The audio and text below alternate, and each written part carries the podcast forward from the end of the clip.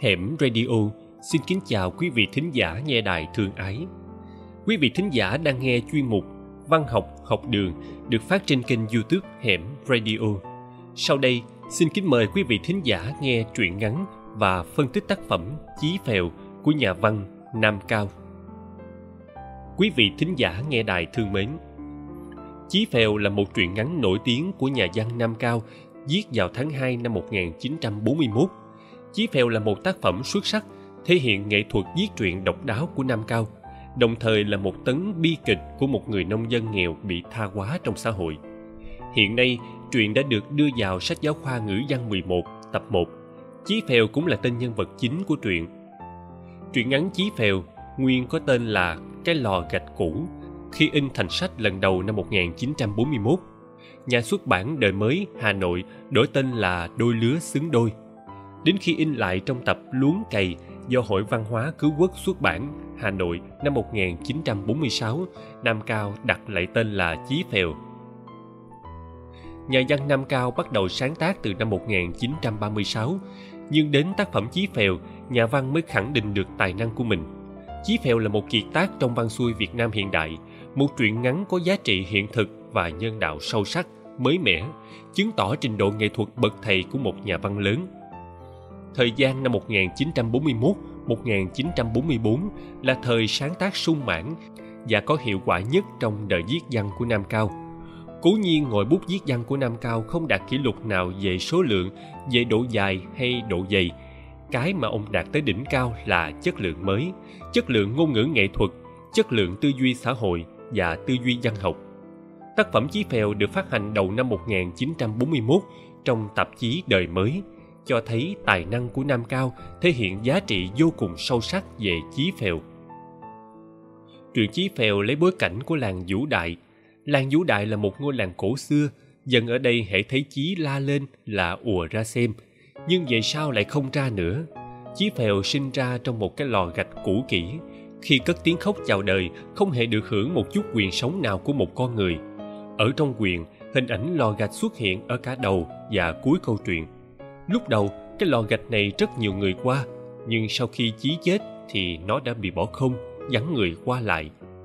Truyện mô tả khái quát một hiện tượng xã hội ở nông thôn Việt Nam trước năm 1945. Một bộ phận nông dân lao động lương thiện bị đẩy vào con đường tha quá, lưu manh quá. Nhà văn đã kết án đanh thép cái xã hội tàn bạo tàn phá cả thể xác và tâm hồn người nông dân lao động, đồng thời khẳng định bản chất lương thiện của họ, ngay trong khi họ bị dùi dập mất cả nhân hình nhân tính. Chí phèo là một tác phẩm có giá trị hiện thực và giá trị nhân đạo sâu sắc mới mẻ. Chủ đề chính của câu chuyện này là đề cao sự phê phán xã hội phong kiến ngày xưa. Trong truyện có những sự xuất hiện của con người và nhân vật. Hơn nữa nhà văn nam cao đã đề cao và khẳng định những phẩm chất tốt đẹp cao quý của chí phèo, thị nở. Câu chuyện này đã nói lên sự xung đột vô cùng quyết liệt của các tầng lớp khác nhau trong xã hội phong kiến. Chí phèo. Hắn vừa đi vừa chửi, bao giờ cũng thế, cứ rượu xong là hắn chửi. Bắt đầu chửi trời, có hề gì, trời của riêng nhà nào? Rồi hắn chửi đời, thế cũng chẳng sao đời là tất cả nhưng cũng chẳng là ai. Tức mình hắn chửi ngay tất cả làng vũ đại nhưng cả làng vũ đại ai cũng nhủ, chắc nó trừ mình ra. Không ai lên tiếng cả. Tức thật. Ồ, thế này thì tức thật. Tức chết đi được mà. Đã thấy, hắn phải chửi cha đứa nào không chửi nhau với hắn. Nhưng cũng không ai ra điều. Mẹ kiếp, thế thì có phí rượu không? Thế thì có khổ hắn không? Không biết đứa chết mẹ nào đẻ ra thân hắn cho hắn khổ đến nông nỗi này. À ha, phải đấy, hắn cứ thế mà chửi. Hắn chửi đứa chết mẹ nào đẻ ra thân hắn, đẻ ra cái thằng chí phèo. Mà có trời biết, hắn không biết, cả làng vũ đại cũng không ai biết. Một anh đi thả ống lương. Một buổi sáng tinh sương đã thấy hắn trần truồng và xám ngắt trong cái giấy đụp để bên một lò gạch bỏ không anh ta trước lấy và đem cho một người đàn bà quá mù người đàn bà quá mù này bán hắn cho một bác phó cối không con và khi bác phó cối này chết thì hắn bơ dơ hết đi ở cho nhà này lại đi ở cho nhà nọ Năm 20 tuổi, hắn làm canh điền cho ông Lý Kiến. Bây giờ cụ bá Kiến ăn tiên chỉ làng. Hình như có mấy lần bà ba nhà ông Lý trẻ lắm mà lại hay ốm lưỡng bắt hắn bóp chân hay xoa bụng đấm lưng gì đấy. Người ta bảo ông lý ra đình thì hách dịch, cả làng phải sợ, mà về nhà phải sợ cái bà ba còn trẻ này. Người bà ấy phốt pháp, má bà ấy hay hay, mà ông lý thì hay đau lưng lắm. Người có bệnh đau lưng thì hay sợ vợ, mà chúa đời là khỏe ghen. Có người bảo ông lý ghen anh canh điền khỏe mạnh mà sợ bà ba không dám nói. Có người thì bảo anh canh điện ấy được bà ba quyền thu quyền bổ trong nhà tinh cẩn, nên lấy trộm tiền, trộm thóc nhiều. Mỗi người nói một cách, chẳng biết đâu mà lần. Chỉ biết một hôm, chỉ bị giải quyện rồi nghe đâu phải đi tù. Không biết tù mấy năm, nhưng hắn đi biệt tâm bảy tám năm. Rồi một hôm, hắn lại lù lù ở đâu lần về. Hắn về lần này trông khác hẳn. Mới đầu chẳng ai biết hắn là ai, trông đặc như thằng sắn cá, cái đầu thì trọc lóc cái răng cạo trắng hớn cái mặt thì đen mà rất cơn cơn hai mắt gườm gườm trông gớm chết hắn mặc quần áo nái đen với cái áo tay vàng, cái ngực phanh đầy những nét chạm trổ rồng phượng với một ông tướng cầm chùy.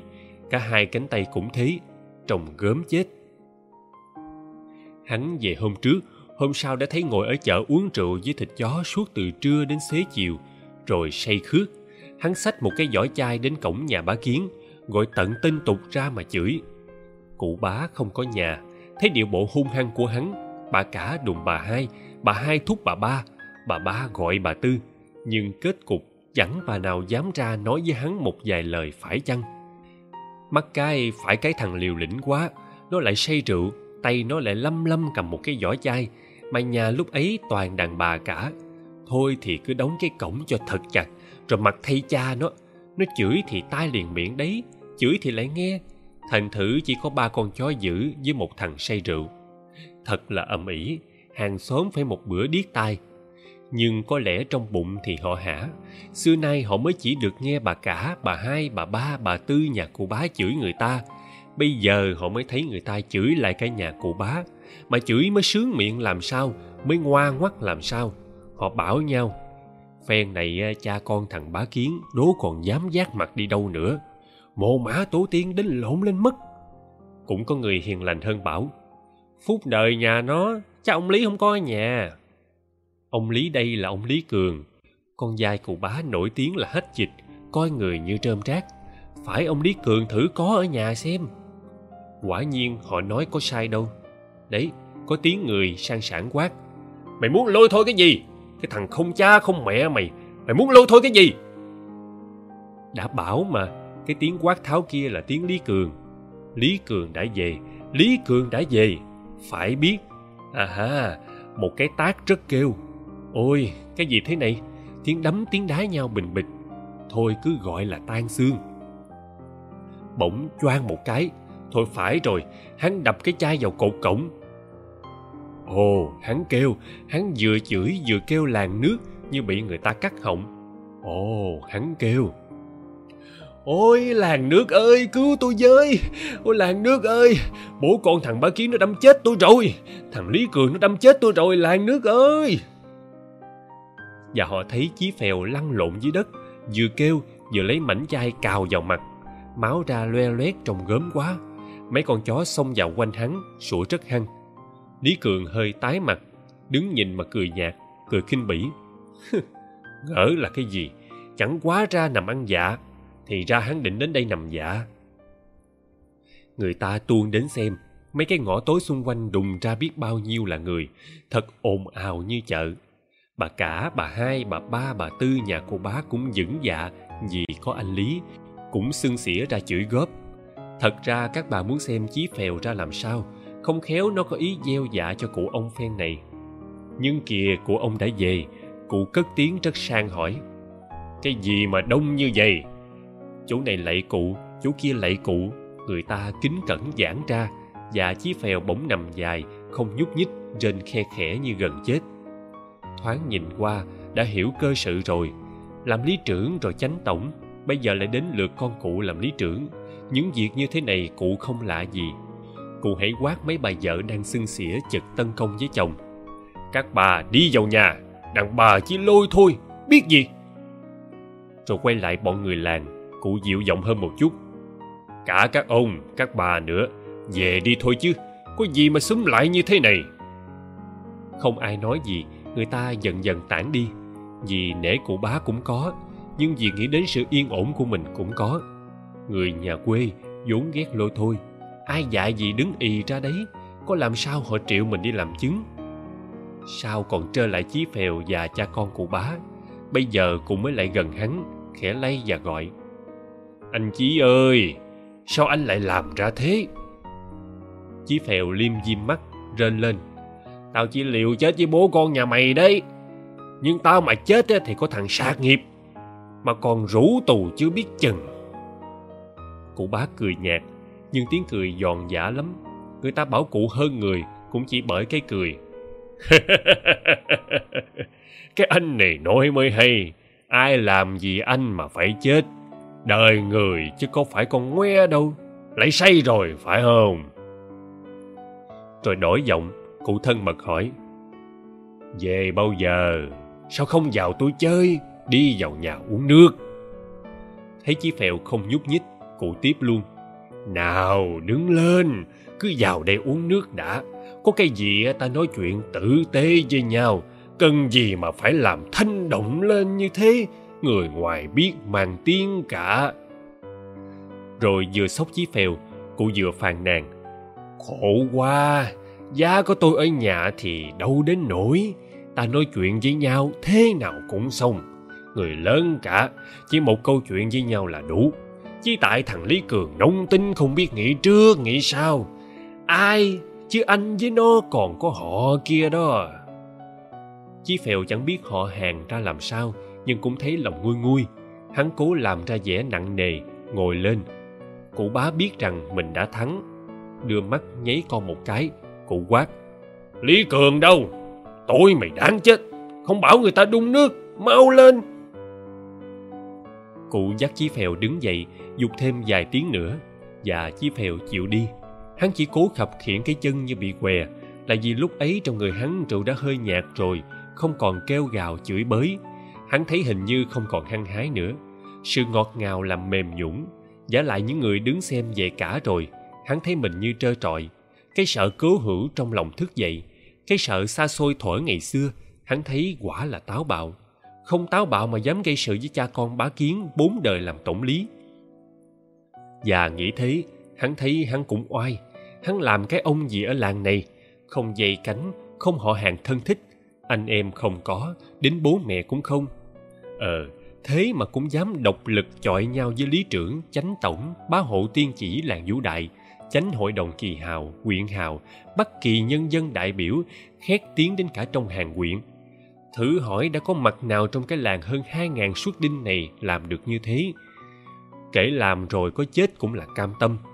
Vậy mà không, cái cụ bá thét ra lửa ấy lại sử nhũng, mời hắn vào nhà xơi nước. Thôi cũng hả, đã sử nhũng thì hắn vào nhưng bỗng hắn lại hơi ngần ngại. Biết đâu cái lão cáo già này, nó lại chả lừa hắn vào nhà rồi lôi thôi. Ồ, mà thật có thể như thế lắm.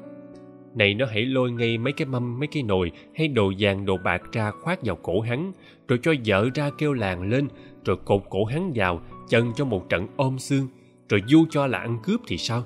Cái thằng bá kiến này, già đời đục khoét còn đớn cái nước gì mà chịu lép như trấu thế? Thôi dạ gì mà vào miệng cọp hắn cứ đứng đây này, cứ lăn ra đây này để kêu toán lên xem nào. Nhưng nghĩ ngợi một tí, hắn có lăn ra kêu nữa, liệu có còn ai ra? Giả lại bây giờ rượu nhạt rồi, nếu lại phải rạch mặt mấy nhát nữa thì cũng đau. Thôi, cứ vào vào thì vào, cần quái gì? Muốn đập đầu thì vào ngay nhà nó mà đập đầu còn hơn ở ngoài. Cùng lắm, nó có dở quẻ, hắn cũng chỉ đến đi ở tù. Ở tù thì hắn coi là thường.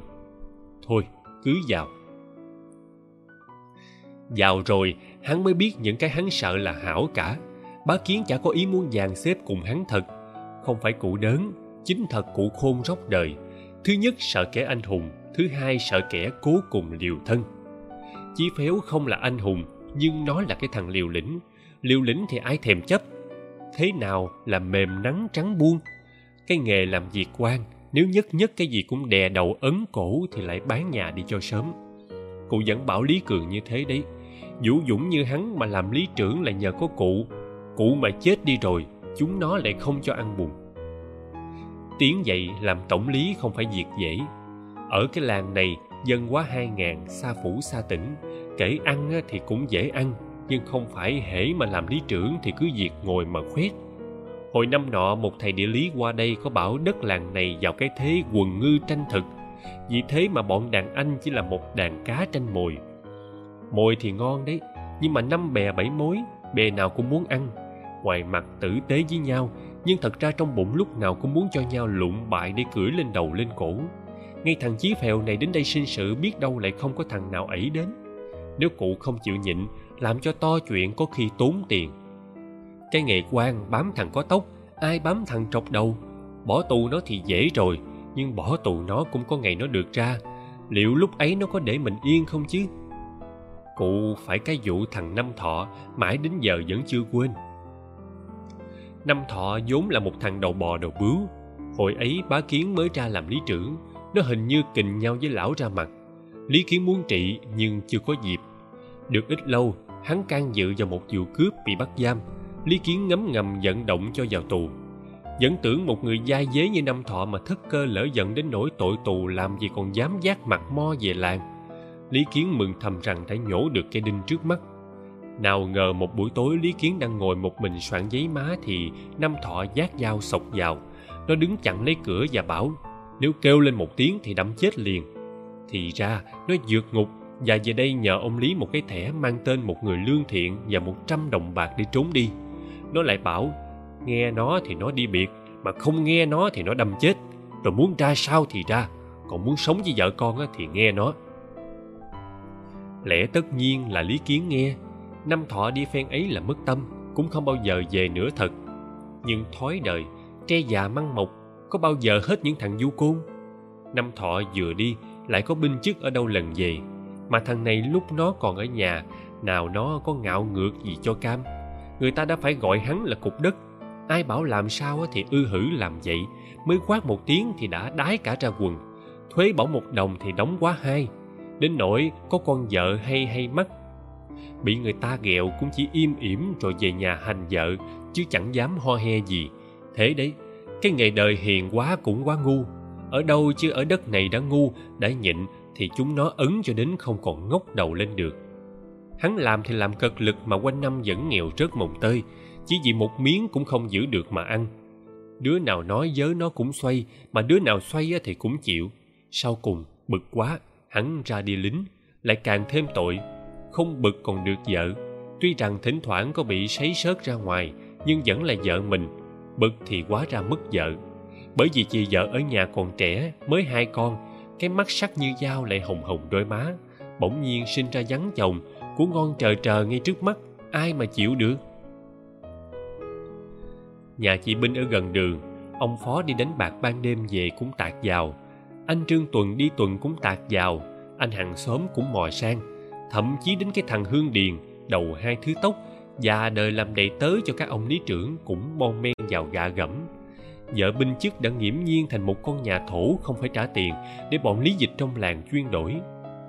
Chính nghe lý kiến, tuy hồi ấy đã có đến ba vợ, cũng không nỡ bỏ hoài cái của không dưng được trời cho và không bỏ hoài ông còn được lợi mỗi lần chị binh đi lĩnh lương hay lĩnh măng đa của chồng, phải mượn ông lý đi nhận thực không ông lý nào giác của nhà đi ăn mà nhận thực cho người ta, điều ấy là cố nhiên. Nhưng với lý kiến thì không những cơm rượu tiền túi, còn phải cho ngồi xe chung và còn ở lại tỉnh nữa. Thế là mấy đồng bạc lương đi đời. Mấy đứa con của chị ngày mai chỉ được mấy cái kẹo đạn mút hay hậu hĩnh ra thì được mấy cặp bánh dày giò ăn. Thành thử công lao anh binh trúc lại chỉ cho chị binh mỗi tháng một lần hưởng những cuộc vui với ông lý nhà. Chẳng hiểu anh ta cũng biết thế mà chán cảnh nhà hay sao mà mãn hạn ba năm cũng không thấy trở về. Rồi ít lâu sau, có trác về làng tróc nã và áp giải tên trần văn chức. Lý kiến khai tên ấy thuộc hạng dân lưu tán không về làng.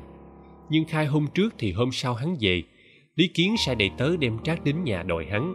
Hắn đến ngay, nhưng lại dẫn theo cả vợ và hai con.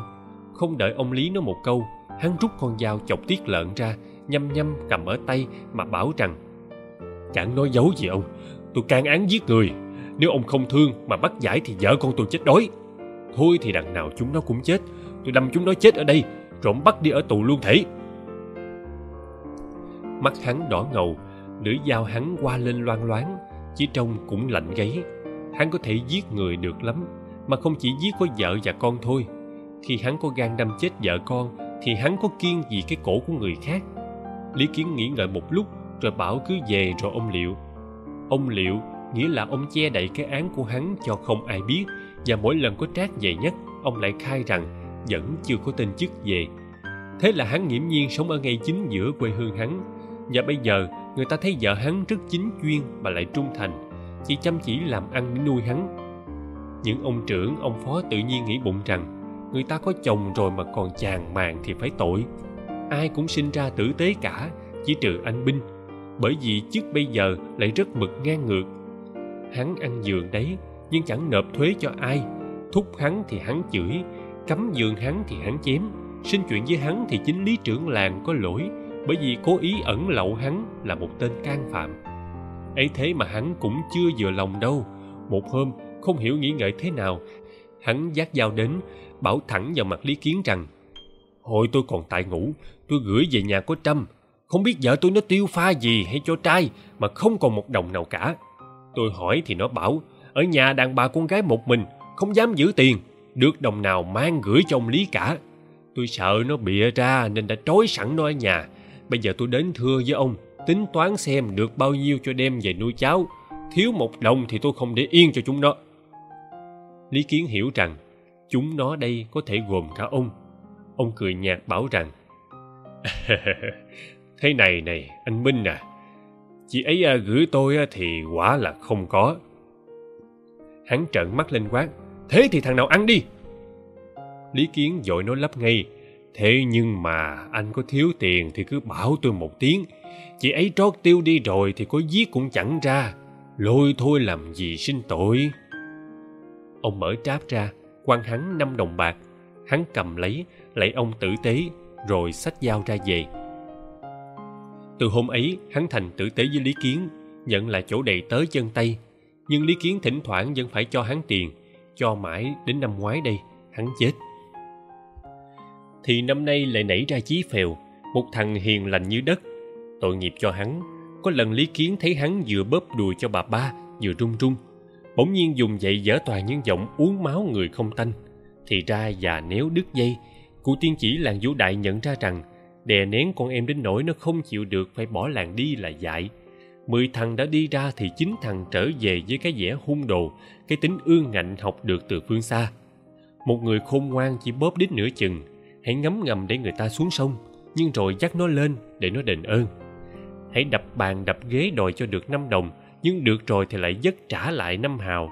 Vì thương anh tung quá. Và cũng phải tùy mặt nữa. Những thằng có máu mặt, vợ đẹp, con đàn chính là những thằng dễ bóp. Trái lại những thằng tứ cố vô thân, giết chúng thì dễ, nhưng giết được chỉ còn có xương, mà gây với chúng là mở một dịp tốt để cho các phe nghịch xoay lại mình. Làng nào cũng có nhiều cánh, mỗi cánh kết bè kết đảng chung quanh một người. Cánh cụ bá kiến, cánh ông đội tảo, cánh ông tư đạm cánh ông bác tùng. Bạn ấy cánh du lại với nhau để bóc lột con em, nhưng ngấm ngầm chia rẽ, nhẹ từng chỗ hở để mà trị nhau. Cụ lại nhận ra rằng, ở cái đất nhà quê, bọn dân hiền lành chỉ è e cổ làm nuôi bọn hào lý. Nhưng chính bọn hào lý nhiều khi lại phải ngậm miệng cung cấp cho những thằng cùng hơn cả dân cùng liều lĩnh, lúc nào cũng có thể cầm dao đâm người hay đâm mình.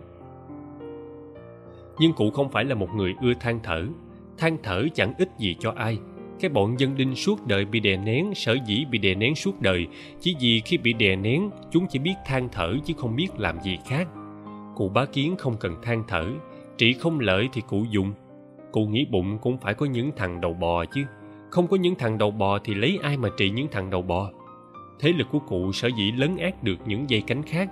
Một phần lớn cũng bởi cụ biết mềm, biết cứng, biết thu dụng những thằng bạc mạng không sợ chết và không sợ đi tù những thằng ấy chính là những thằng được diệt. Khi cần đến, chỉ cho nó dâm hào uống rượu là có thể sai nó tác hại bất cứ anh nào không nghe mình. Gặp người bướng bỉnh, đanh thép thì nó lừa đốt nhà hay cho mấy lát dao. Gặp người non mặt thì nó quăng vào chai rượu lậu hay gây sự rồi lăn ra kêu làng. Có chúng nó sinh chuyện thì mới có dịp mà ăn. Nếu không thì giữa đám dân hiền lành và yên phận này khéo lắm chỉ bóp nặng được vài vụ thuế. Thuế một năm có một lần nếu chỉ trông vào đấy thì bán cha đi cũng không đủ để bù vào chỗ ba bốn ngàn bạc chạy chọt để tranh triện đồng. Vì thế, đêm hôm ấy, ở nhà bá kiến ra về, chí phèo vô cùng hả hê. Bá kiến đã không du dạ gì cho hắn, lại còn giết gà mưa rượu cho hắn uống. Xong lại đãi thêm đồng bạc để về uống thuốc. Đồng bạc, làm gì đến thế? Hắn loạn choạng vừa đi vừa cười, hắn chẳng cần đến ba xu. Lúc ngồi tù, hắn có học mót được mấy bài thuốc giấu chỉ vài nắm lá làm mặt hắn lại đâu vào đấy ngay.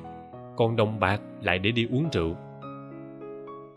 Hắn uống được có bao hôm hôm thứ tư thì hắn trợn mắt lên, bảo con mẹ hàng rượu rằng, hôm nay ông không có tiền, nhà mày bán chịu trong một chai, tối ông mang tiền tới trả.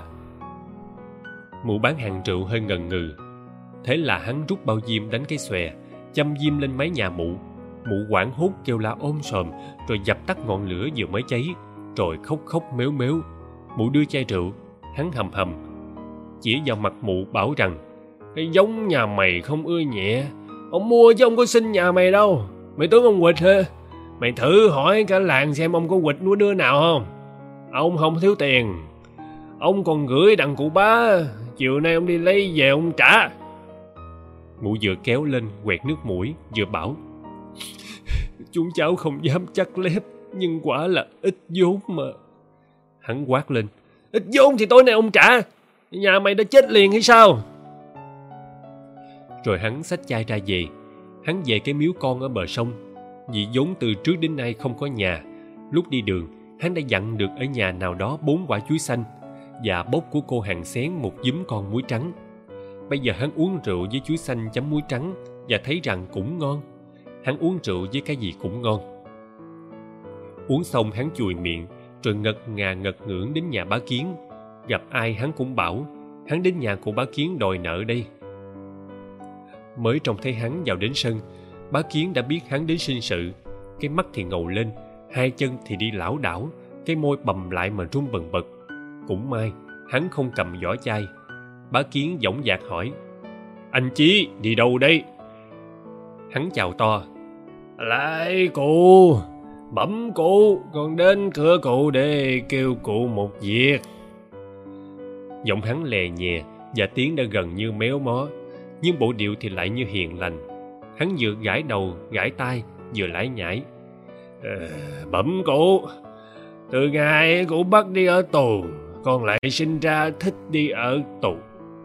Bẩm à, có thể con có nói gian thì trời tru đất diệt bẩm quả là đi tù nơi sương quá đi ở tù còn có cơm để mà ăn.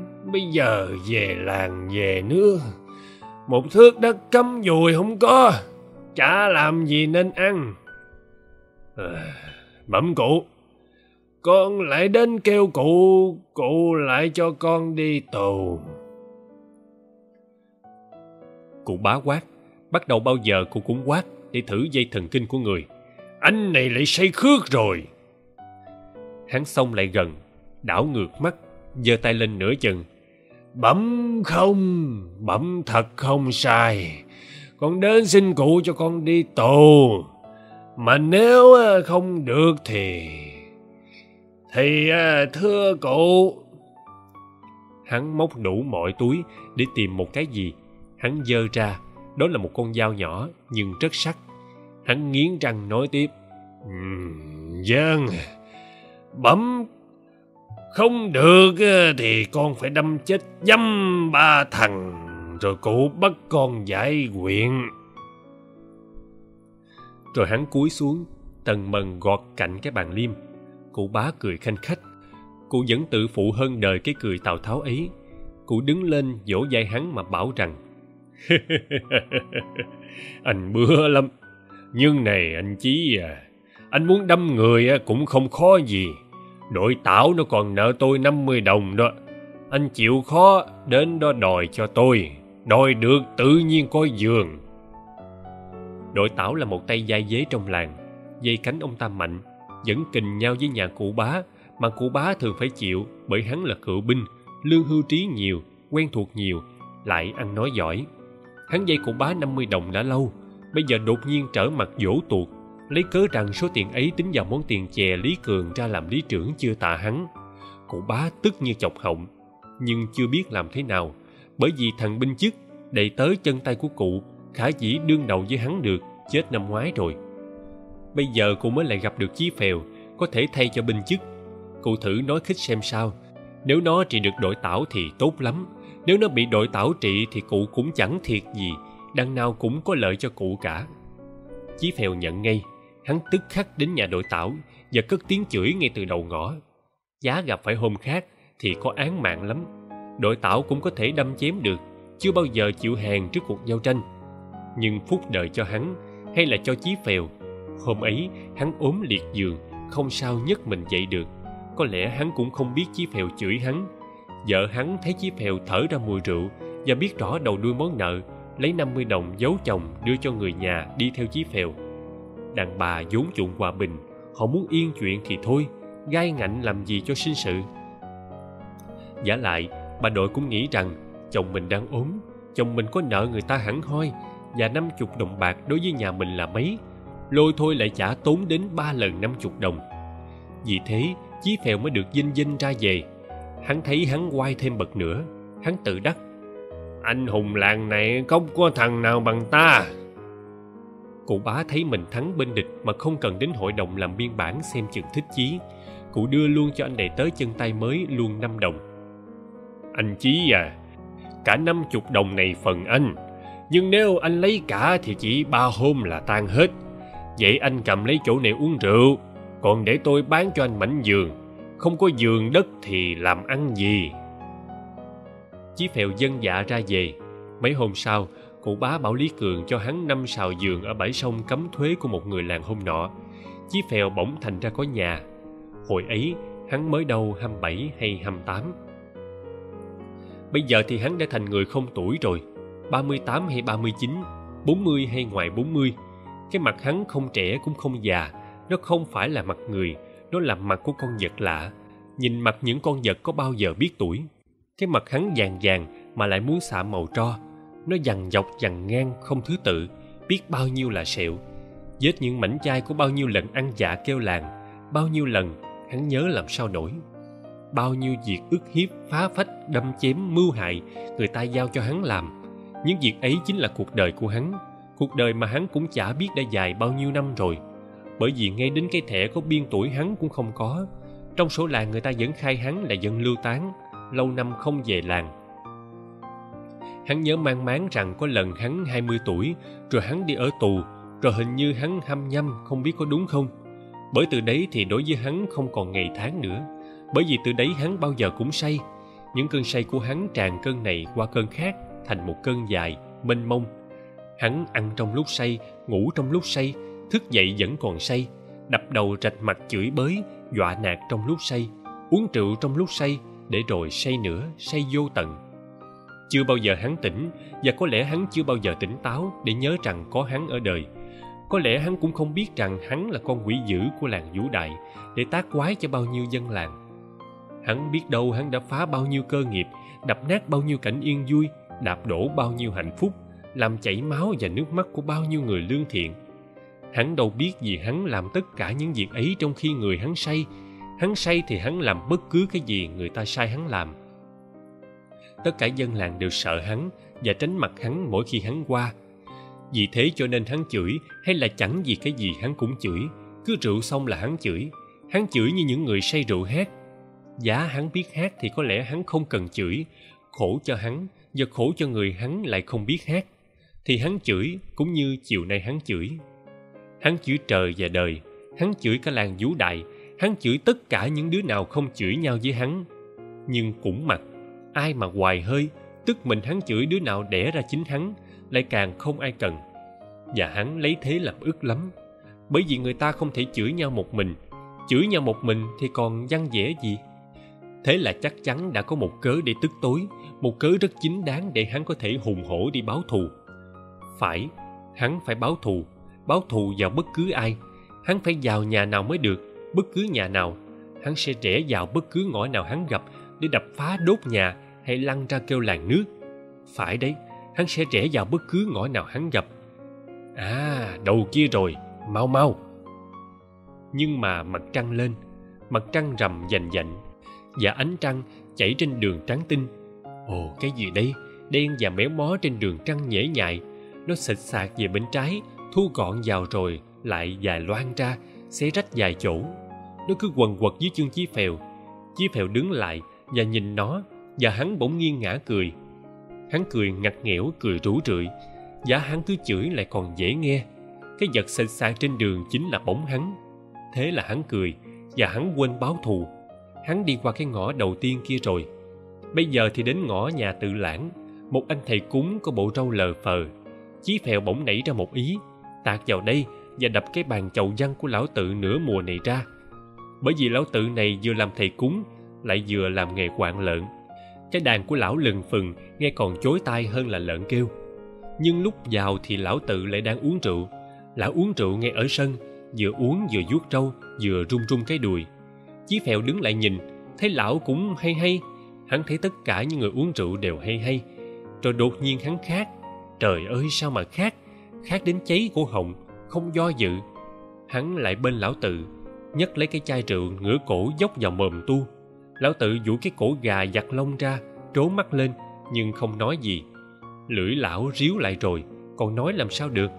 Lão đã uống hết hai phần chai, còn một phần thì chí phèo tu nốt. Hắn tu có một hơi, rồi khà một cái, chép cái miệng như còn thèm. Rồi hắn nắm lấy mấy cái râu lờ phờ của lão tự, nâng soi lên trăng mà cười. Lão tự cũng cười hai thằng say rượu ngã vào nhau mà cười, như một đôi tri kỷ cuồng. Rồi tự lãng vào nhà xách hai chai rượu nữa, lão còn đúng hai chai nữa. Lão mời chí phèo uống nữa, uống thật say, không cần gì. Cứ việc uống, đừng có lo ngại gì đấy. Vợ lão chết đến bảy tám năm nay rồi, con gái lão chữa quan bỏ lão đi. Lão chỉ có một mình, không còn vợ con nào mè nheo. Lão muốn uống đến bao giờ thì uống, cứ uống cứ uống cứ uống đi, ông bạn lạc đường từ cung trăng xuống ạ. À. uống thật tợn uống đến đái ra rượu thì mới thích. Nhịn uống để làm gì? Có giàu, có sang, có làm nên ông cả bà lớn nữa. Chết cũng không ai gọi là cụ lớn mã. Lão sống có đến hơn năm mươi rồi mà chưa thấy một cụ lớn mã nào sống sót. Chỉ có cái mã cái mã đất. Ai chết cũng thành cái mã, say sưa chết cũng thành cái mã. Lo gì? Cứ say chưa bao giờ chí phèo được thỏa thê đến thế. Hắn lấy làm lạ sao mãi đến hôm nay, hắn mới ngồi uống rượu với thằng cha tự này. Chúng uống với nhau rất là nhiều, và rất là nhiều. Người ta tưởng như cả làng vũ đại phải nhịn uống để đủ rượu cho chúng uống. Đến lúc hết cả hai chai, thì tự lãng đã bò ra sân. Lão bò như cua, và hỏi chí phèo rằng, người ta đứng lên bằng cái gì? Chí phèo dần ngửa lão ra, vuốt cây râu lờ phờ của lão mấy cái, rồi để mặt lão thế hắn lão đảo ra về. Hắn vừa đi vừa phanh ngực ra mà gãi. Hắn gãi ngực, rồi gãi lên cổ, gãi mang tay và gãi lên cả đầu. Có lúc hắn phải đứng lại giữa đường mà gãi. Nghịch chân lên mà gãi. Hắn bước trước quá, ngứa ngáy quá và chợt nghĩ ngay đến cái bờ sông gần nhà. Bởi vì cái giường của hắn ở gần một con sông con, nước lặng và trong, khắp bãi trồng toàn dâu. Giờ đưa đẩy những thân mềm quặt quẹo, cuộn theo nhau thành làng duy có giường nhà hắn trồng toàn chuối, ở một góc giường có túp lều con. Những đêm trăng như đêm nay, cái giường phẳng ngổn ngang như bóng chuối đen, như những cái áo nhuộm dắt tung lên bãi. Và những tàu chuối nằm ngửa, ưỡn cong cong lên, hứng lấy trăng xanh rời rợi như là ướt nước, thỉnh thoảng bị gió lay lại dãy lên đành đạch như là hứng tình. Chí phèo vừa tò mò nhìn những tàu lá chuối vừa đi xuống giường, nhưng hắn không vào cái túp lều ướp súp mà thẳng ra bờ sông hắn định sẽ nhảy xuống tắm cho khỏi ngứa ngáy, rồi lăn ngay ra giường mà ngủ. Tội gì chui vào lều, bước đến không còn thở được. Một thằng như hắn, đập đầu không chết, huống hộ là gió sương. Đến bờ sông hắn dừng lại, vì hình như có người có người thật, và hắn ngay ra nhìn. Hắn nhìn giữa hai lọ nước và tựa lưng vào gốc chuối. Một người đàn bà ngồi tinh hình, chính là người đàn bà. Hắn biết vậy là nhờ mái tóc dài buông xõa xuống vai trần và ngực hai tay trần của mụ buông xuôi, cái mồm của mụ há hốc lên trăng mà ngủ, hay là chết. Đôi chân thì duỗi thẳng ra trước mặt. Cái váy đen sọc xịch bên kia, có lẽ vì mụ dậy cái yếm xẹo sọ để trật ra cái sườn nay nay. Tất cả những cái ấy phơi ra trăng, trừ rượi những trăng làm trắng những cái đó, có lẽ ban ngày không trắng, trăng làm đẹp lên. Chí phèo tự nhiên thấy ứ đầy miệng bao nhiêu là nước giải, mà cổ thì lại khô hắn nuốt ừng ực. Hắn thấy cái gì rộn rạo trang khắp người. Bỗng nhiên hắn run run. Ồ, tại sao như thế được? Đáng lẽ chính người đàn bà khốn nạn kia phải run mới phải. Cái người đàn bà dại dột đã nằm ình ịch mà ngủ ngay gần nhà hắn này. Nhưng người đàn bà ấy lại chính là thị nở một người ngẩn ngơ như những người đần trong cổ tích và xấu ma chê quỷ hờn. Cái mặt của thị đích thực là một sự mỉa mai của quá công. Nó ngắn đến nỗi người ta có thể tưởng bề ngang lớn hơn bề dài thế mà hai má nó lại hốp vào mới thật là tai hại. Nếu má nó phinh phính thì mặt thị lại còn được hao hao như mặt lợn, là thứ mặt vốn nhiều hơn người ta tưởng trên cổ người. Cái mũi thì vừa ngắn, vừa to, vừa đỏ, vừa sần sùi như vỏ cam sành, bành bạnh muốn chen lẫn nhau. Với những cái môi cũng cố to không thua cái mũi, có lẽ vì cố quá cho nên chúng nức nở như rạn ra. Đã thế thì lại ăn trầu thuốc. Hai môi dày được bồi cho dày thêm cũng may quyết trầu sánh lại, che được cái màu thịt trâu xám quách. Đã thế những cái răng rất to lại chìa ra. Ý hẳn chúng nghĩ sự cân đối chữa được một vài phần cho sự xấu. Đã thế thì lại dở hơi, đó là một ân huệ đặc biệt của thượng đế chí công. Nếu sáng suốt thì người đàn bà ấy sẽ khổ sở ngay từ khi mua cái gương thứ nhất. Và thị lại nghèo nếu trái lại, ít nhất đã có một đàn ông khổ sở. Và thị lại là dòng giống của một nhà có mã hủi. Cái này khiến không một chàng trai nào phải phân dân người ta tránh thị như tránh một con vật rất tởm. Ngoài 30 tuổi thì vẫn chưa có chồng. Ở cái làng vũ đại này, người ta kết bạn từ khi lên 8 và có khi có con từ lúc 15 không ai đợi đến năm 20 để đứa con thứ nhất. Cứ nhìn tình hình ấy thì ta nói quách, thị nở không có chồng, mà thị cũng không còn ai thân thích, trừ một người cô đã có thể được gọi là già, và đã không chồng như thị. Số trời định thế để không ai phải trơ trọi trên đời này người cô làm thuê cho người đàn bà buôn chuối và trầu không xếp tàu đi hải phòng. Có khi đi tận hòn gai cẩm phả. Còn thị sống bằng những nghề lạc vặt ở làng. Hai cô cháu sống trong một cái nhà tre cách giường của chí phèo bởi một con đê. Hắn ở ngoài bãi, hai người ở trong xóm. Có lẽ chính vì thế mà thị nở không sợ cái thằng mà cả làng sợ. Gần gũi lâu cũng sinh quen, mà quen thì ít khi còn sợ. Những người trong coi giường bách thú thường bảo rằng hổ báo hiền y như mèo và lại có lý nào để thị sợ hắn đâu? Người ta không ai sợ kẻ khác phạm đến cái xấu, cái nghèo, cái ngẩn ngơ của mình, mà thị lại chỉ có ba cái ấy. Một phần nữa cũng bởi chí phèo ít khi ở nhà, mà ở nhà thì hắn lại hiền lành, ai có thể ác trong khi ngủ. Hắn chỉ về nhà để ngủ. Ngày nào thị nở cũng phải qua giường nhà hắn hai ba lần, là vì qua giường nhà hắn có một lối nhỏ đi ra sông. Trước kia, cả xóm vẫn dùng cái ngõ ấy để ra sông tắm giặt và kính nước nhưng từ khi hắn đến người ta thôi dần tìm một lối khác đi xa hơn, trừ thị nở. Thì đã bảo thị là người dở hơi thì không thích làm như kẻ khác. Quá tin ở người, quá tin ở mình liều lĩnh, bướng bỉnh, hay có lẽ chỉ không chịu rời thói quen. Nhưng hãy biết thì cứ đi ngõ ấy, và vẫn chẳng làm sao cả. Thế rồi quen đi. Có lần trong lúc chí phèo ngủ, thị vào cả nhà hắn để trọi nhờ lửa nữa.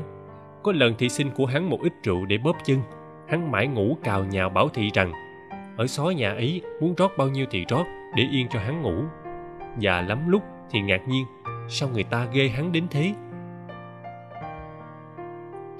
Chiều hôm ấy thì nở cũng ra sông kính nước như mọi chiều. Nhưng chiều hôm ấy, trăng lại sáng hơn mọi chiều. Trăng tỏa trên sông, và sông gợn biết bao nhiêu gợn vàng. Những vàng ấy rung rinh mới trông thật đẹp, nhưng trong lâu mỏi mắt, gió lại mát như quạt hầu thì nở thấy muốn ngáp mà mí mắt thì nặng dần, toan díp lại. Thì vốn có một tật không sao chữa được, có lúc đột nhiên muốn ngủ, bất cứ ở đâu hay đang làm gì. Bà cô thị bảo thị là một người vô tâm, ngáp một cái thì nghĩ bụng, khoan hãy kính nước, hãy để lọ xuống ngồi nghỉ đây. Bởi vì thị đã lật quật đập đất từ trưa tới giờ, mà mấy khi được một nơi mát thế, mắt trợn da trợn thịt, sung sướng quá, mắt y như hoạt hầu thì cởi áo ra ngồi tựa vào gốc chuối, dáng ngồi không kín đáo, nhưng không bao giờ thì biết thế nào là lả lơi. Con người vô tâm, không hay nghĩ ngợi xa xôi mà. Giả lại ở đây chẳng có ai, chí phèo đã về đâu, mà hắn có về thì cũng say khước, đã ngủ từ nửa đường và tới nhà tức khắc chuối đầu vào ngủ nốt. Hắn ra làm gì đây? Cho có ra nữa thì đã sao? Thị không thể sợ hắn có thể phạm đến thị, bởi lẽ rất giản dị là thị chưa thấy ai phạm đến thị bao giờ. Thật ra thì thị cũng chẳng nghĩ ngợi nhiều đến thế. Trong ốc thị đã có một bóng đen lan rồi, thị không ngồi thì không chịu được. Ngồi một lúc thì thấy rằng nếu cứ ngồi mãi thì ngủ mất, nhưng thị đã ngủ đến hai phần rồi, và thị nghĩ thì ngủ ngủ thì đã làm sao? Về nhà thì cũng chỉ ngủ ngủ ngay đây cũng vậy. Bà cô đi theo hẹn ít ra cũng dăm hôm mới về. Thì cứ ngồi đây cho mát, và thị ngủ thì ngủ ngon lành và say sưa. Chí phèo vẫn say say nhìn và trung trung bỗng nhiên hắn rón rén lại gần thị nở. Lần đầu tiên hắn rón rén từ khi về làng. Thoạt tiên, hắn xách cái lọ để ra xa, rồi hắn lẳng lặng ngồi xuống bên sườn thị. Và thị nở giật mình. Thị nở mới kịp giật mình thì thằng đàn ông đã bám díu lấy thị. Thì dùng dãy đẩy ra thì mở mắt thì tỉnh hẳn thì nhận ra chí phèo. Thì vừa thở vừa giật nhau với hắn vừa hỗn hển. Ơ hay, buông ra, tôi kêu tôi kêu làng, buông ra, tôi kêu làng lên bây giờ. Thằng đàn ông phì cười, sao thị lại kêu làng nhỉ? Hắn vẫn tưởng chỉ có hắn mới kêu làng thôi, người ta lại kêu tranh của hắn. Bỗng nhiên hắn la lên kêu làng. Hắn kêu như một kẻ bị đâm, vừa kêu vừa dằn người đàn bà xuống. Thì nở trố mắt ngay ra nhìn, thì nở kinh ngạc. Sao hắn lại kêu làng nhỉ? Mà hắn vẫn chưa chịu thôi kêu làng. Cũng may người quanh đây không có ai lạ gì tiếng hắn. Mà khi hắn kêu làng thì không ai cần động dạng. Họ lão bảo chửi rồi lại ngủ. Hắn kêu làng cũng như người khác buồn, hát ngao. Đáp lại hắn, chỉ có lũ chó cắn sao lên trong xóm. Thì nở bỗng nhiên bật cười. Thì nở vừa rủa, vừa đập tay lên lưng hắn. Nhưng đó là cái đập yêu. Bởi vì đập xong, cái tay ấy lại dúi lưng hắn xuống và chúng cười với nhau bây giờ thì chúng ngủ bên nhau. Đứa bé bú no thì ngủ. Người ta ngủ say sau khi làm việc yêu. Chúng ngủ như chưa bao giờ được ngủ. Trăng vẫn thức, vẫn trong trẻo. Trăng rắc bụi trên sông, và sông gợn biết bao nhiêu vàng.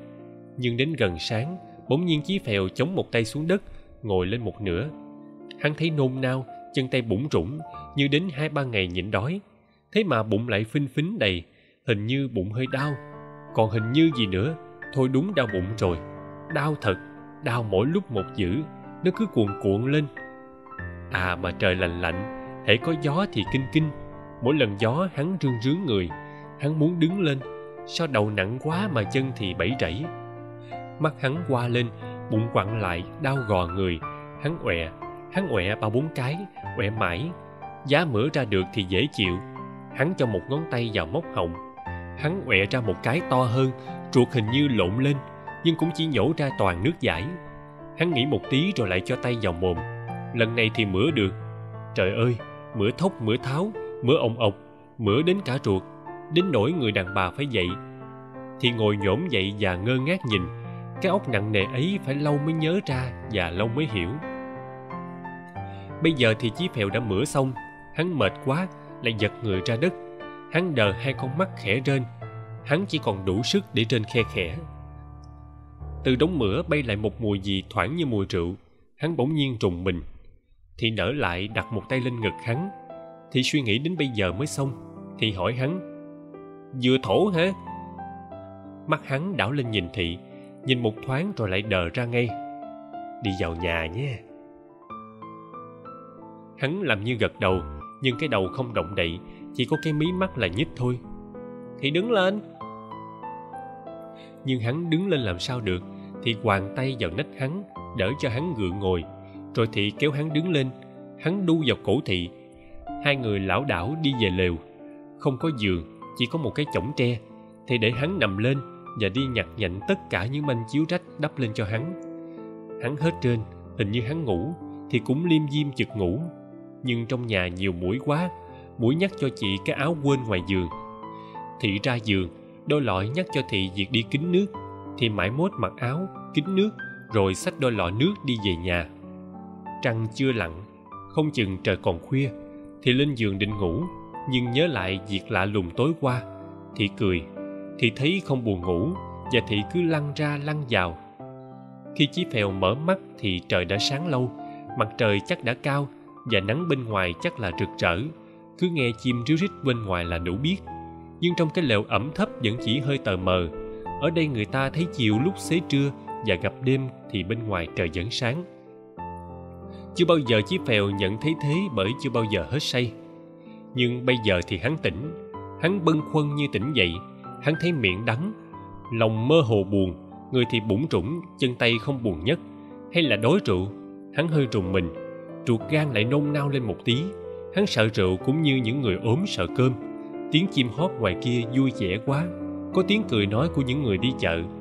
Anh thuyền chài gõ mái chèo đuổi cá. Những tiếng quen thuộc ấy hôm nào chả có, nhưng hôm nay hắn mới nghe thấy, chao ôi là buồn. Giải hôm nay bán mấy? Kém ba xu gì à? Thế thì còn ăn thua gì? Thật thế đấy, nhưng chẳng lẽ rằng lại chơi? Chí phèo đoán một người đàn bà hỏi một người đàn bà khác đi bán giải ở nam định về hắn nôn nao buồn là vì mẫu chuyện ấy nhắc cho hắn một cái gì rất xa xôi. Hình như có một thời hắn đã ao ước có một gia đình nho nhỏ. Chồng cuốc mướn cày thuê, vợ dệt giải chúng lại bỏ một con lợn nuôi để làm vốn liếng. Khá giả thì mua dăm ba sào ruộng làm. Tỉnh dậy, hắn thấy già mà vẫn còn cô độc. Buồn thay cho đời. Có lý nào như thế được? Hắn đã già rồi hay sao? Ngoài 40 tuổi đầu, dẫu sao đó không phải tuổi mà người ta mới bắt đầu sửa soạn hắn đã tới cái dốc bên kia của đời. Ở những người như hắn, chịu đựng biết bao nhiêu là chất độc đầy đọa cực nhọc mà chưa bao giờ ốm. Một trận ốm có thể gọi là dấu hiệu báo rằng cơ thể đã hư hỏng nhiều. Nó là một cơn mưa gió cuối thu cho biết trời gió rét nay mùa đông đã đến. Chí phèo hình như đã trông thấy trước tuổi già của hắn, đói rét và ốm đau. Và cô độc, cái này còn đáng sợ hơn đói rét và ốm đau. Cũng may thì nở vào nếu thì không vào cứ để hắn vẫn dơ mãi thì đến khóc được mất. Thị vào cấp một cái rổ, trong có một nồi gì đậy dung đó là một nồi cháo hành còn nóng nguyên. Là vì lúc còn đêm thị trằn trọc một lát thì bỗng nhiên nghĩ rằng cái thằng liều lĩnh ấy kể ra thì đáng thương còn gì đáng thương bằng đau ốm mà nằm còng queo một mình. Giá thử đêm qua không có thị thì hắn chết thì kiêu ngạo vì đã cứu sống một người. Thì thấy như yêu hắn đó là một cái lòng yêu của một người làm ơn nhưng cũng có cả lòng yêu của một người chịu ơn một người như thị nở càng không thể quên được. Cho nên thị nghĩ, mình bỏ hắn lúc này thì cũng bạc, dẫu sao cũng đã ăn nằm với nhau. Ăn nằm với nhau như vợ chồng. Tiếng vợ chồng thấy ngượng ngượng mà thinh thích. Đó vẫn là điều mong muốn âm thầm của con người khốn nạn ấy chăng? Hay sự khoái lạc của xác thịt đã làm nổi dậy những tính tình mà thị chưa bao giờ biết? Chỉ biết rằng thì muốn gặp chí phèo. Gặp hắn mà nhắc lại chuyện đêm qua thì chắc buồn cười lắm. Gớm sao lại có thứ người đâu mà lì quá thế? Người ta ngồi đấy mà dám sáng lăn ngay vào. Nó chả ngang ngược mà người ta kêu bé. Nó lại làm to hơn. Mà kể thì cũng ngù ngờ. Cái thằng trời đánh không chết ấy, nó còn sợ ai mà hồng kêu. Nhưng mà đáng kiếp, thổ trận ấy thật là phải biết, cứ gọi là hôm nay nhọc đừ phải cho hắn ăn tí gì mới được. Đang ốm thế thì chỉ ăn cháo hành.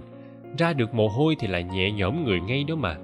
Thế là vừa sáng thì đã chạy đi tìm gạo. Hành thì nhà thị may lại còn. Thị nấu bỏ vào cái rổ mang ra cho chí phèo. Thằng này rất ngạc nhiên, hết ngạc nhiên thì hắn thấy mắt mình hình như ương ướt bởi vì lần này là lần thứ nhất hắn được một người đàn bà cho. Xưa nay, nào hắn có thấy ai tự nhiên cho cái gì? Hắn vẫn phải dọa nạt hay giật cướp. Hắn phải làm cho người ta sợ. Hắn nhìn bát cháo bốc khói mà bâng khuâng. Thị nở thì chỉ nhìn trộm hắn, rồi lại toe toét cười trong thị thế mà có duyên, tình yêu làm cho có duyên. Hắn thấy vừa vui lại vừa buồn. Và một cái gì nữa, giống như là ăn năn, cũng có thể như thế lắm. Người ta hay ăn năn hối hận về tội ác khi không đủ sức để ác nữa. Thì nở dục hắn ăn nóng, hắn cầm lấy bát cháo đưa lên mồm. Trời ơi, cháo mới thơm làm sao? Chỉ khói xông vào mũi cũng đủ làm người nhẹ nhõm. Hắn húp một húp và nhận ra rằng những người suốt đời không ăn cháo hành, không biết rằng cháo rất ngon. Nhưng sao lại mãi đến bây giờ, hắn lại nếm vị mùi cháo? Hắn tự hỏi rồi lại tự trả lời, vì có ai nấu cho ăn đâu, mà còn ai nấu cho mà ăn nữa. Đời hắn chưa bao giờ được săn sóc bởi một tay đàn bà. Hắn nhớ đến bà ta, cái con quỷ cái hay bắt hắn bóp chân mà lại kêu bóp lên trên trên nữa. Nó chỉ nghĩ đến sao cho thỏa nó, chứ có yêu hắn đâu hồi ấy hắn hai mươi hai mươi tuổi, người ta không là đá nhưng cũng toan là xác thịt. Người ta không thích cái gì người ta khinh. Giả lại bị một con đàn bà gọi đến nhà mà bóp chân, hắn thấy nhục hơn là thích, huống hồi lại sợ. Quả thật, từ khi biết rằng con vợ chủ sai hắn là một việc không chính đáng, hắn vừa làm vừa run. Không làm thì không được. Mọi việc trong nhà quyền đàn bà, chứ hắn hắn có lòng nào đâu. Đến nỗi người đàn bà phát cáo, bà thấy xa xôi không được phải làm đến nơi. Bà bảo hắn rằng, mày thật thà quá, con trai gì hai mươi tuổi mà đã như ông già. Hắn vẫn giả vờ không hiểu. Bà lẳng lơ bảo chả nhẽ tao gọi mày vào chỉ để bóp chân thế này thôi ư. Và thấy hắn dùng dằn, bà mắng sơi sơi vào mặt. Hắn chỉ thấy nhục chứ yêu đương gì. Không, hắn chưa được một người đàn bà nào yêu cả. Vì thế mà bác cháu hành của thị nở làm hắn suy nghĩ nhiều.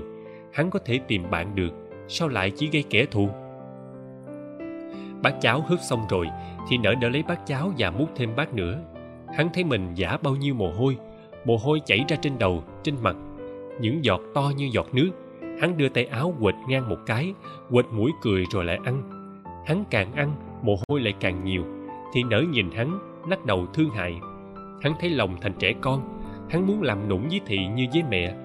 Ôi, sao mà hắn hiền, ai dám bảo đó là thằng chí phèo vẫn đập đầu, trạch mặt mà đâm chém người đó là cái bản tính của hắn.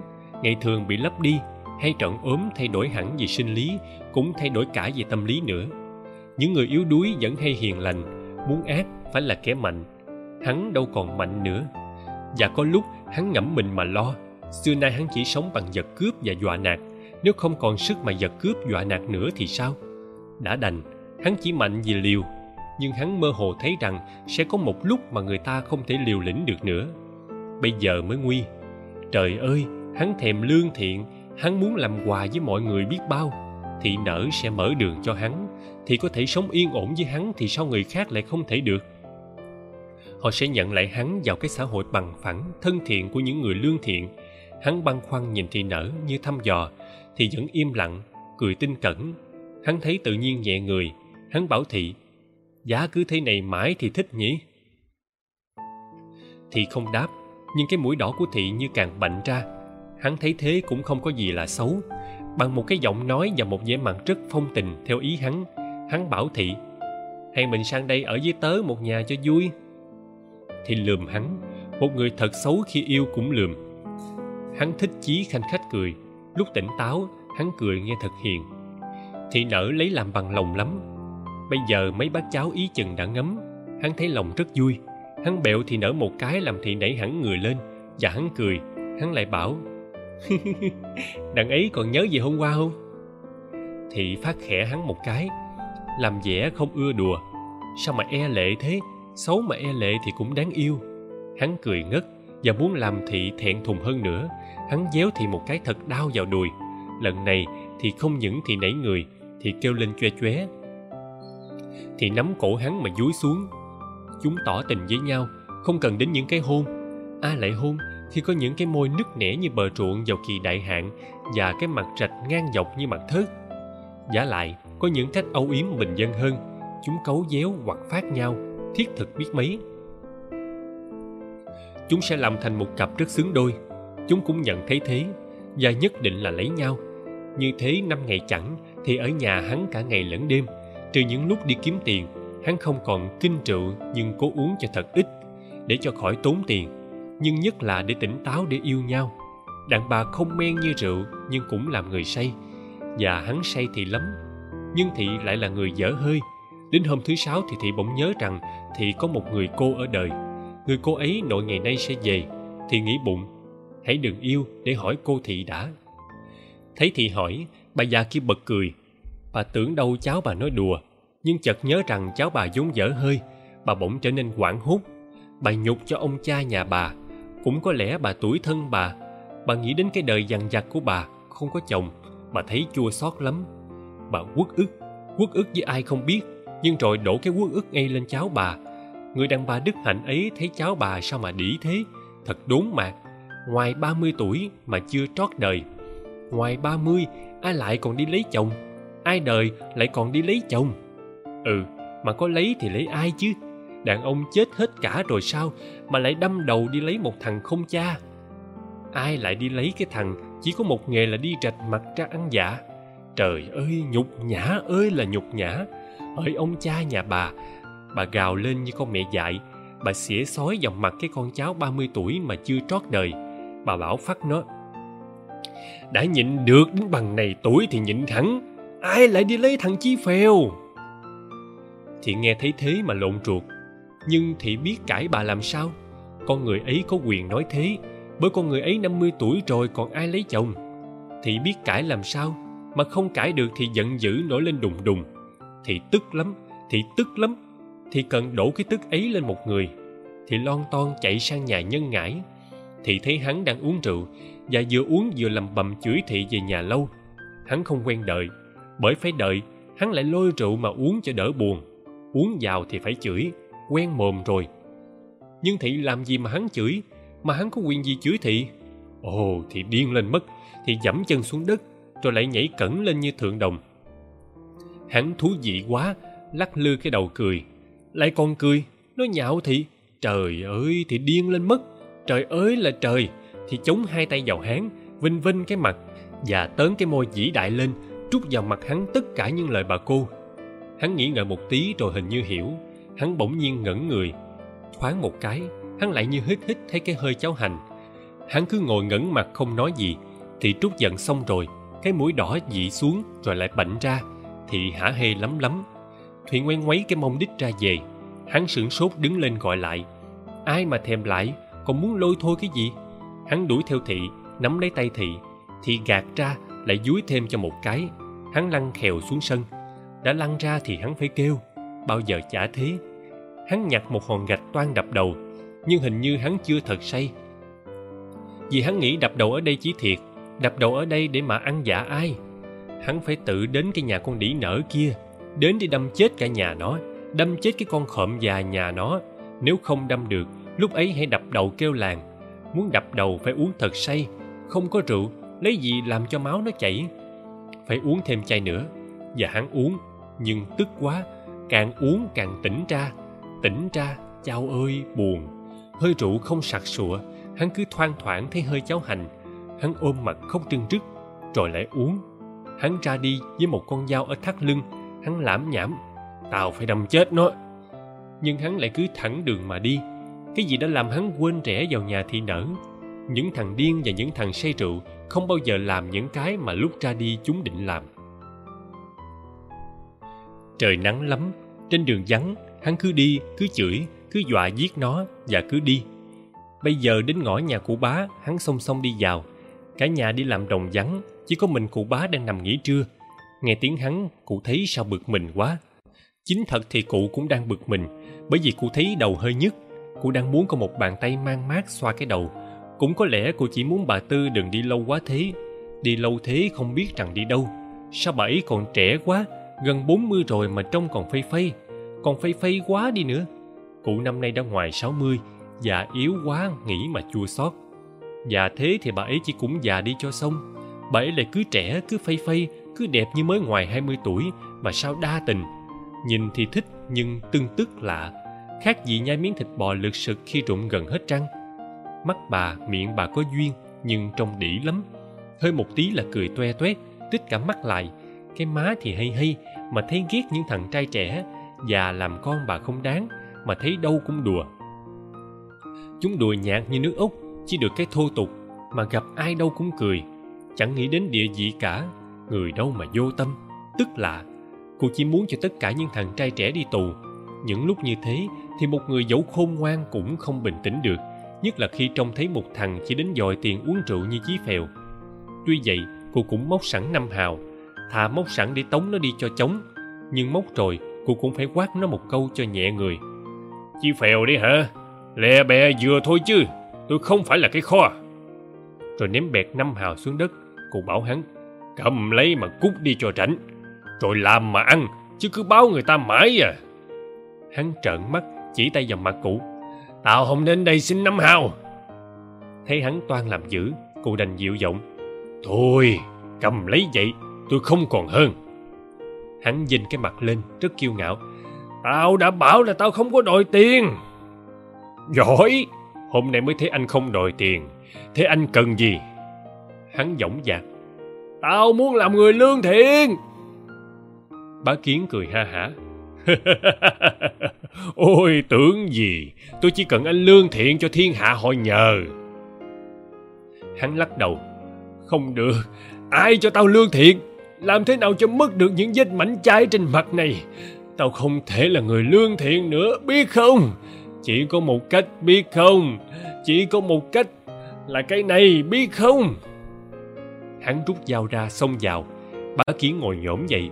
Chí phèo đã giăng dao tới rồi. Bá kiến chỉ kịp kêu một tiếng. Chí phèo vừa chém túi bụi, vừa kêu làng thật to. Hắn kêu làng, không bao giờ người ta dội đến bởi thế khi người ta đến, thì hắn cũng đang dãy đành đạch ở giữa bao nhiêu là máu tươi. Mắt hắn trợn ngược, mồm hắn ngáp ngáp, muốn nói nhưng không ra tiếng. Ở cổ hắn, thỉnh thoảng máu vẫn còn ứ ra. Cả làng vũ đại nhau lên, họ bàn tán rất nhiều về vụ án không ngờ ấy. Có nhiều kẻ mừng thầm, không thiếu kẻ mừng ra mặt. Có người nói xa xôi, trời có mắt đó anh em mà người khác thì nói toạc ra ôi thằng nào chứ hai thằng ấy chết không ai tiếc. Rõ thật bọn chúng nó giết nhau, nào có phải cần đến tay người khác đâu. Mừng nhất là bọn hào lý ở trong làng, họ tuôn đến hỏi thăm, nhưng chính là để nhìn lý cường bằng những con mắt thỏa mãn và khiêu khích. Đội tảo không cần kín đáo, nó toan toan ngay ngoài chợ, trước mặt bao người. Thằng bố chết, thằng con lớp này không khỏi người ta cho ăn bùn ai chả hiểu người ta đó chính là ông bọn đàn em thì bạn nhỏ. Thằng một già ấy chết, anh mình nên ăn mừng. Những người biết điều thì hay ngờ vực, họ chép miệng nói, tre già măng mọc, thằng ấy chết còn thằng khác, chúng mình cũng chẳng lợi chút gì đâu. Bà cô thị nở chỉ vào tận mặt cháu mà đay nghiến, phúc đời nhà mày, con nhé cháu ôm lấy ông chí phèo. Thị cười và nói lãng, hôm qua làm biên bản, lý cường nghe đâu tốn gần một trăm thiệt người lại tốn của. Nhưng thị lại nghĩ thầm, sao có lúc nó hiền như đất? Và nhớ lại những lúc ăn nằm với hắn, thị nhìn trộm bà cô, rồi nhìn nhanh xuống bụng. Nói dại, nếu mình chữa, bây giờ hắn chết rồi, thì làm ăn thế nào? Đột nhiên thì thấy hiện ra một cái lò gạch cũ bỏ không, xa nhà cửa và vắng người qua lại. Tháng 2 năm 1941 Quý khán thính giả nghe đài thương mến Chí Phèo thật sự là một kiệt tác trong văn xuôi đương thời là đỉnh cao trong sự nghiệp sáng tác của nhà văn Nam Cao. Ngòi bút Nam Cao có những quan tâm, những khám phá riêng về số phận người lao động bị chà đạp. Hình tượng nhân vật Chí Phèo, một điển hình nghệ thuật bất hủ trong văn xuôi Việt Nam, đã thể hiện cái nhìn đầy đủ mới mẻ, độc đáo có chiều sâu và bao quát về số phận của một người dân thấp hèn trong xã hội phong kiến lúc bấy giờ. Chí Phèo sinh ra không cha không mẹ, không họ hàng thân thích, không nhà không cửa, không tất đất cắm dùi. Cả đời không hề được biết đến một bàn tay chăm sóc của phụ nữ nếu không gặp thì nở. Hắn ra đời trong một cái lò gạch cũ bỏ hoang, trong chiếc váy đực. Tuổi thơ của hắn bơ dơ, hết đi ở cho nhà này, lại đi ở cho nhà nọ. Đến 20 tuổi thì làm canh điền cho nhà bá kiến. Người nông dân cùng khổ ý không được sống ngay cả cuộc đời nghèo khổ nhưng lương thiện của mình – anh đã bị xã hội cướp đi cả bộ mặt người cùng linh hồn người để trở thành một con thú dữ và bị loại khỏi xã hội loài người. Bản chất lương thiện của anh đã bị xã hội ra sức hủy diệt. Lão cường hào bá kiến vì ghen tuông đã cho giải chí phèo lên huyện rồi sau đó để anh chí ngồi tù. Cái nhà tù thực dân ấy đã tiếp tay lão cường hào bắt giam anh chí lương thiện, vô tội, để rồi thả ra một chí phèo lưu manh, hung ác. Trở về làng, chí phèo trở thành một con người khác hẳn con quỷ dữ của làng vũ đại. Hắn muốn sống thì phải gây gỗ, cướp giật ăn già. Muốn thế, hắn phải gan, phải mạnh. Những thứ ấy chí phèo tìm thấy ở rượu. Thế là chí phèo luôn say, và hắn say thì hắn làm bất cứ cái gì người ta sai hắn làm.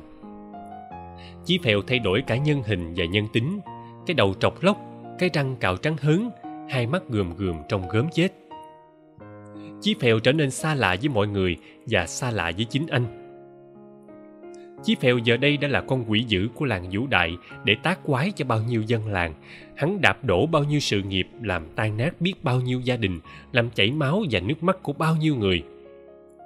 Và thế là hắn không còn được mọi người coi là người nữa, ai cũng tránh mặt hắn mỗi lúc hắn qua. Nhưng điều đặc sắc và đáng quý hơn nữa ở Nam Cao là ngay trong khi miêu tả nhân vật bị tha quá đến chỗ tận cùng, Nam Cao vẫn phát hiện trong chiều sâu của nhân vật bản tính tốt đẹp vốn có, chỉ cần một chút tình thương chạm khẽ vào là có thể sống dậy với bao điều tốt đẹp. Sự xuất hiện của nhân vật thị nở trong tác phẩm có một ý nghĩa thật đặc sắc. Con người xấu ma chê quỷ hận ấy lại là nguồn ánh sáng đã trọi vào chốn tối tăm của chí phèo. Thức tỉnh gọi dậy bản tính người của chí phèo, thắp sáng một trái tim qua bao tháng ngày bị hắt hủi. Sau cuộc gặp gỡ ngắn ngủi với thị nở chí phèo giờ đây đã nhận ra nguồn ánh sáng ngoài kia rực rỡ biết bao. Nghe ra một tiếng chim vui vẻ tiếng anh thuyền chài gõ mái chèo đuổi cá, tiếng lao xao của người đi chợ. Chí phèo như đã thấy tuổi già của hắn, đói rét ốm đau và cô độc. Cái này còn đáng sợ hơn đói rét và ốm đau. Hắn khát khao làm quà với mọi người. Nhưng bi kịch và đau đớn thay con đường trở lại làm người của chí phèo vừa hé mở thì đã bị đóng sầm lại. Bà cô thị nở không cho phép cháu gái bà lấy một thằng không cha, chỉ có một nghề là rạch mặt ăn dạ hay nói đúng hơn là định kiến xã hội đã không cho phép chí được làm người. Chí phèo thật sự rơi vào bi kịch tinh thần đau đớn. Hắn lại uống rượu, nhưng càng uống càng tỉnh ra tỉnh ra để thấm thía nỗi đau vô hạn của thân phận mình. Chí phèo tìm đến nhà bá kiến, đanh thép kết án lão và giết chết lão. Sau đó anh tự sát. Anh không muốn sống nữa, vì giờ đây ý thức về nhân phẩm đã trở về. Anh không thể sống kiểu lưu manh, sống như quỷ dữ nữa anh đã chết trên ngưỡng cửa trở về cuộc đời.